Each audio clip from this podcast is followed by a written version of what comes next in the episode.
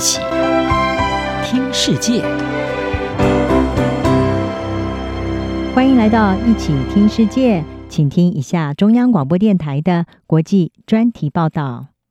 您现在收听的是军情五处罕见发出个人警告：英国紧盯中国干预政治行动。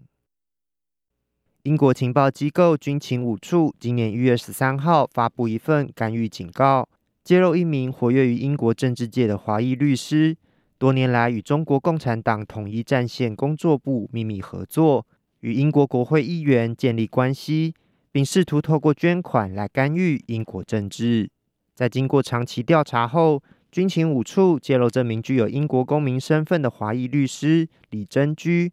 代表中共统战部与英国各政治光谱的政治人物有广泛往来。并透过来自香港及中国外籍人士的资金，捐款给现任国会议员以及有望成为议员的政治新秀，借此让英国政治环境变得更加轻松。令人感到讽刺的是，李珍居一直到前几年都是英国华裔社群中有头有脸的人物。他还因为创办促进华裔人士参与政治的英国华人参政计划而获得英国前首相梅伊的表扬。中国驻伦敦大使馆则否认相关指控，强调中国一贯坚持不干涉他国内政的原则，没有必要，也从未寻求在任何外国议会中购买影响力，并批评这是对英国华人社群的抹黑与恐吓伎俩。针对相关事件发展，英国广播公司 BBC 分析指出，军情五处对个人发布警告是个相当罕见的动作。这显示英国情报单位的长期调查已经掌握了充分的理由，让他们认为有必要采取行动，提出警告。事实上，英国近年正逐渐加强对外国势力干预的警戒。例如，二零二零年，英国国会曾发布一份报告，警告俄国的影响力正在渗透英国社会，并呼吁政府应该采取反制行动。另一方面，英国安全部门也开始注意到来自中国的威胁。去年年初，英国媒体曾报道，有三名被控伪装成中国记者的人士，在替中国进行间谍活动，而被要求离开英国。BBC 分析指出，这些事件凸显出，俄国与中国不只透过公开游说的方式，还以代理人、捐款或建立商业协议等隐秘手段来影响英国政治。借此软化英国对相关国家的外交政策，批准收购或投资案，或避免英国批评人权议题。然而，李珍居案也暴露出，即使揭发这些外国势力的干预行为，英国仍缺乏有效的防范机制。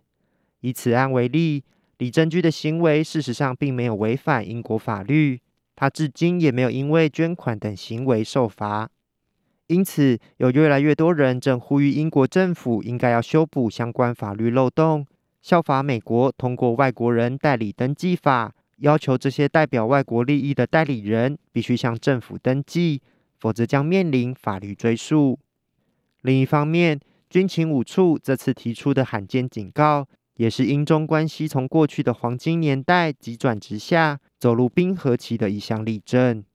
英国前首相卡麦隆执政期间，曾被誉为是英中关系的黄金年代。当时英国看准经济利益，积极寻求中国投资。当时的外交部长欧斯本更宣誓，要让英国成为中国在西方的最佳伙伴。然而，近年西方国家已逐渐形成共识，认为中国正在寻求改变二战之后由自由民主国家主导的国际秩序。并开始强化中国的影响力。英国与中国原本的友好关系也开始变质。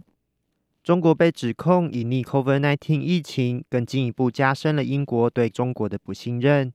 而中国电信巨擘华为公司 5G 技术带来的国安疑虑，以及中国在新疆与香港侵害人权等议题，都让英中关系不断恶化。英国卫报引述兰卡斯特大学的中国研究员邱博指出，虽然军情五处这次的警告不一定会让英国与中国的关系进一步恶化，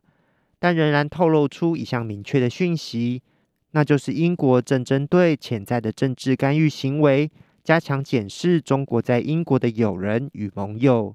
英国军情五处发出的罕见警告，已经揭露出隐藏在英国政治背后的潜在威胁，也是各国必须采取行动，提防中国等外国势力干预国家政治的再一次例证。以上专题由郑景茂编辑播报，谢谢收听。